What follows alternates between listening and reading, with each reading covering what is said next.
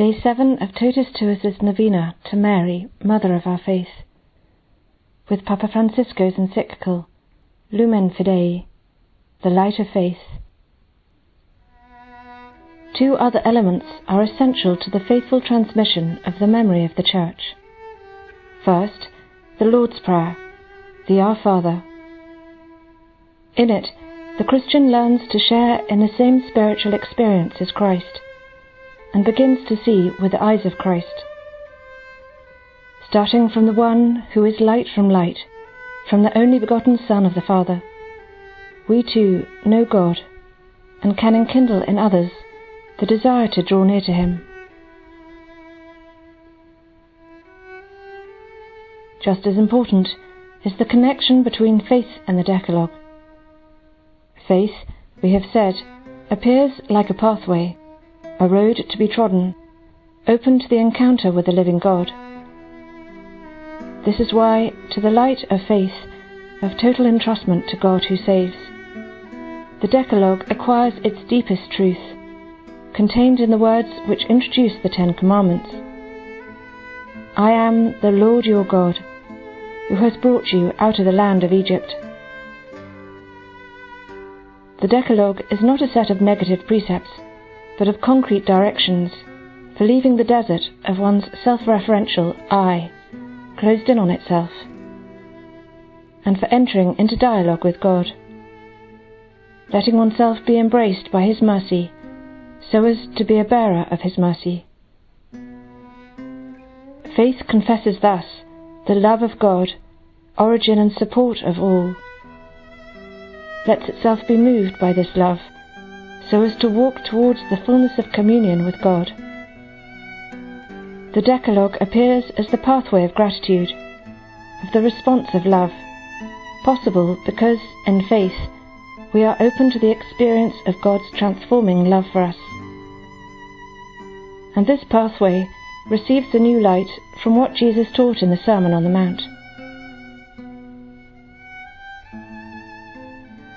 Have thus touched upon the four elements that summarize the treasure of memory that the Church transmits the confession of faith, the celebration of the sacraments, the pathway of the Decalogue, and prayer.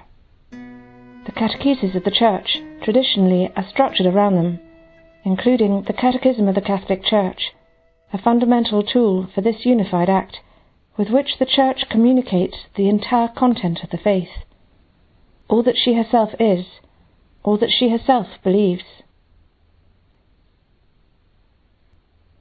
The unity of the Church in time and space is connected to the unity of the faith. There is one body and one spirit, one faith. Today it may seem realizable to have a union of men in a common endeavor, a desire for the good, a sharing in the same destiny, a common goal but it is much more difficult to conceive of a unity in the same truth. It seems to us that a union of this sort is opposed to freedom of thought and the autonomy of the subject. The experience of love tells us, however, that exactly in love is it possible to have a common vision, that in it we learn to see reality with the eyes of the other, and that this does not impoverish us but enriches our gaze. True love, to the measure of divine love, demands the truth, and in the common gaze of truth, which is Jesus Christ, becomes solid and deep. This is also the joy of faith, the unity of vision in a single body and in a single spirit.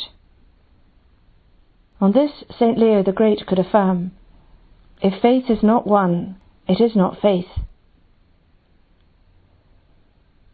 What is the secret of this unity? Faith is one, in the first place, through the unity of God known and confessed. All the articles of faith relate to Him, are roads so as to know His being and His action. And consequently, they possess a unity superior to that of any we can build with our thought.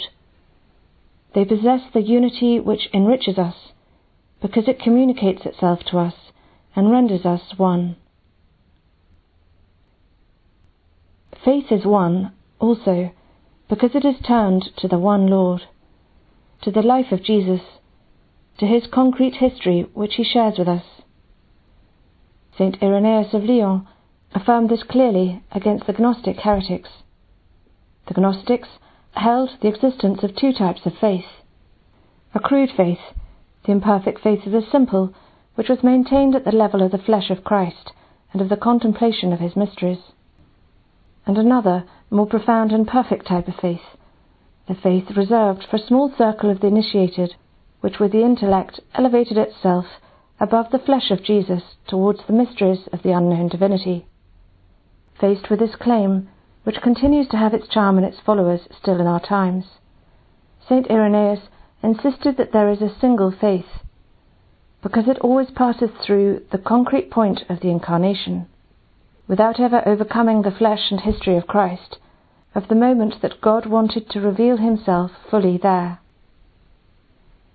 This is why there is no difference in faith between the one who is able to speak more in length about it and the one who only speaks a little, between the one who is superior and the one who is less capable.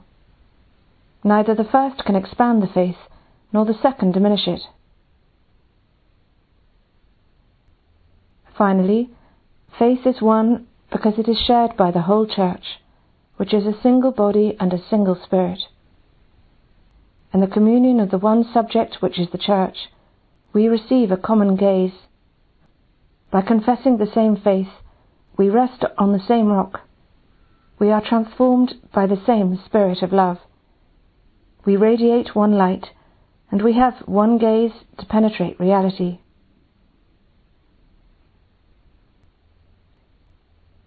Given that there is one faith, it must be confessed in all its purity and integrity. Precisely because all the articles of faith are connected in unity. To negate one of them, even one of those that seem less important, is equivalent to damaging them all.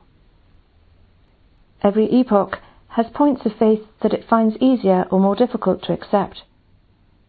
Hence, it is important to be vigilant that the whole deposit of faith be transmitted that all the aspects of the confession of faith are properly insisted upon. Indeed, since the unity of faith is the unity of the Church, to take away something from faith is to take away something from the truth of communion. The Fathers of the Church described faith as a body, the body of truth with different members, by analogy with the body of Christ and with its prolongation in the Church. The integrity of faith is also linked to the image of the Virgin Church, to have faithfulness and spousal love for Christ. To damage the faith means to damage communion with the Lord. The unity of faith is thus that of a living organism, as Blessed John Henry Newman well observed when he enumerated among the characteristics to distinguish the continuity of doctrine over time, its power to assimilate all that it finds in the diverse settings in which it is present, in the diverse cultures which it encounters, purifying everything and bearing everything to its best expression. Thus, faith shows itself to be universal, Catholic, because its light grows so as to illuminate all of the cosmos and all of history. As a service to the unity of faith and its integral transmission, the Lord gave His Church the gift of apostolic succession. Through this means, the continuity of the Church's memory is guaranteed, and it is possible to attain with certainty the pure fount from which faith flows.